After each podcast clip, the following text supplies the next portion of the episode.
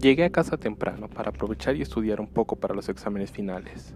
Mi madre se encontraba trabajando en la sala, y como yo no tenía más que hacer, me encerré en mi habitación para concentrarme. Sin darme cuenta, las dos de la mañana se avistaron en mi reloj de pared, cuando de repente mi madre me llamó desde la sala. Hija, ¿puedes venir por favor?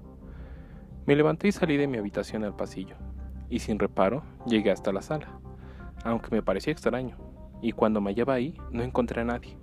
En cambio, escuché la misma voz de mi madre desde su habitación diciendo, No vayas, hija, yo también la escuché.